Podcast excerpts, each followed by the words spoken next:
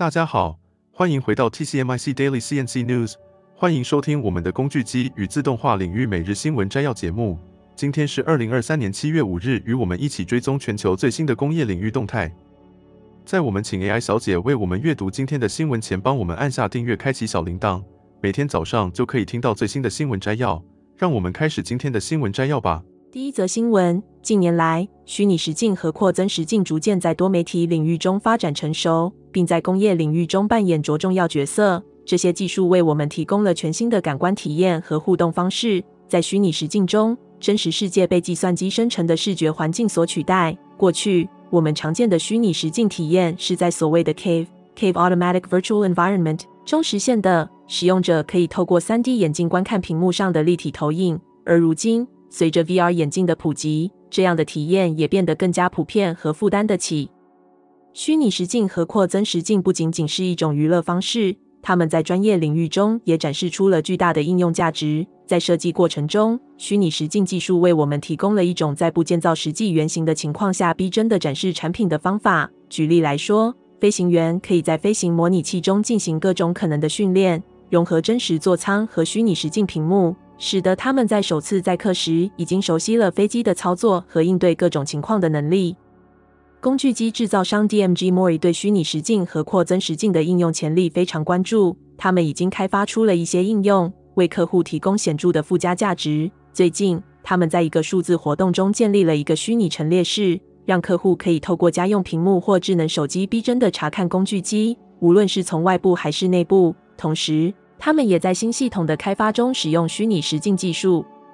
虚拟实境和扩增实境的应用正不断拓展。随着工业数字化的发展，这些新技术将继续发挥重要作用，为各个领域带来更多的创新和效益。第二则新闻：美国制造业在六月连续第八个月出现萎缩现象，生产、就业和价格均出现下滑的情况。根据由供应管理学会公布的数据，制造业的购买经理人指数 （PMI）。从五月的百分之四十六点九下降到六月的百分之四十六，这使得工厂活动降至自二零二零年五月以来的最低水平，也就是冠状病毒大流行的最初几个月。彭博社的报道指出，这已经是八个月来持续低于五十的数值，表明该行业处于收缩状态，这是自大衰退以来最长的一段时间。不仅如此，上个月的结果还表明制造业的收缩速度比五月份更快。供应管理学会的主席蒂莫西。菲奥雷在一份声明中指出，这一直属反映了企业对消费者需求疲弱以及对二零二三年下半年的乐观情绪减退的回应。一位在化学产品行业的回答者表示，客户订单明显减少。我们公司原本以为二零二三年下半年会比上半年好，但看起来情况似乎并非如此。此外，供应管理学会的价格指数在六月下降了二点四个百分点，原材料价格连续第二个月下降。就业指数下降了三点三个百分点，生产指数下降了四点四个百分点，这进一步加大了制造业活动的下行压力。在美国六个最大的制造业中，包括机械、电脑和电子产品、食品和化学产品等，仅有交通设备在六月份实现了增长。第三则新闻：机器人模拟技术在不同行业中的应用。最近，机器人模拟技术在商业和工业领域中引起了广泛关注。亚马逊是一家以物流为核心的公司。他们利用机器人模拟技术改进了他们的仓储和配送系统。他们使用虚拟机器人在模拟环境中测试仓储设计和自动化流程，以提高效率和节省成本。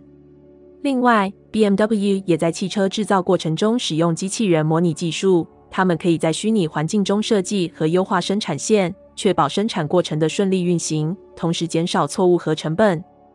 Soft Robotics 是一家专注于柔性机器人技术的公司。他们利用机器人模拟技术来开发柔性机器手臂，可以应用于制造业、食品和医疗行业等多个领域。这种技术可以帮助他们更好地了解和优化机器人的运动学和动力学，以实现更精确和灵活的操作。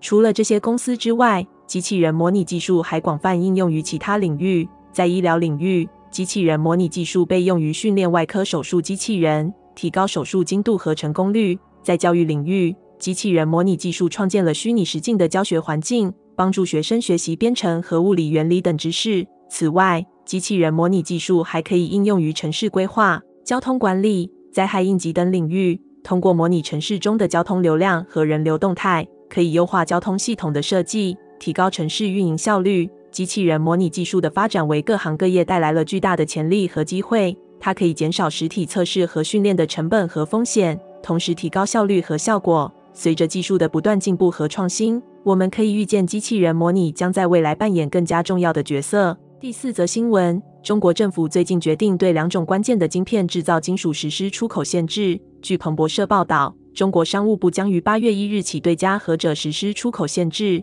并且限制的理由是为了维护国家安全和利益。这意味着，任何希望出口这两种金属或其化合物的公司都必须先申请并获得许可证。中国商务部要求在核准过程中提供购买这两种金属的公司详细资料，这暗示着将拒绝向某些海外组织出口。中国是鍺的主要生产国，俄罗斯和美国分别排在远远的第二和第三位，而镓也是中国的主要生产国，但日本、韩国、俄罗斯和乌克兰也是主要生产国。镓被广泛应用于各种电子产品中，包括太阳能电池板、智慧型手机中的低噪声微波前置放大器、LED 和读取蓝光光碟的激光等；而者则用于高速集成电路、太阳能电池板、日光灯，并被视为晶片中系的潜在替代材料。根据限制措施的严格程度，预计限制这些金属的出口将增加硬体制造成本，并有可能在中国以外引发短缺问题。这对于全球的电子产业而言是一个重要的问题。因为中国是这些金属的主要生产国之一，许多国家和企业将需要重新评估供应链和生产策略，以因应可能的变化。第五则新闻：美国和荷兰计划联手对中国的晶片制造商发起连续的打击，进一步限制晶片制造设备的销售，以防止技术被用于加强中国军事力量。荷兰政府计划限制 ASML 和其他公司的某些设备，而美国则预计更进一步，利用其广泛的影响力。限制对特定中国晶片制造厂的更多荷兰设备。不过，荷兰政府和 ASML 对此事拒绝发表评论。同样，监管出口控制的美国商务部也未对此置评。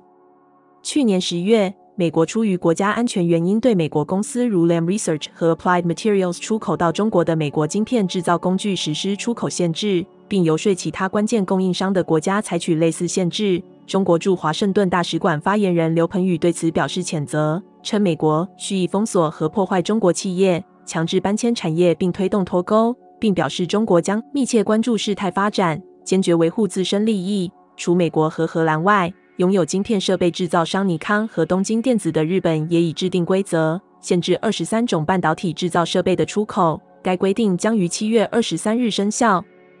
荷兰政府计划在本周五宣布新的规定，要求 ASML 顶级产品线深紫外 （DUV）。半导体设备获得许可，ASML 最先进的机器极紫外 （EUV） 光刻机已经受到限制，并且从未运往中国。ASML 在三月份表示，他预计荷兰的规定将影响到其 TWINSCAN NXT 两千 i 和更高级型号。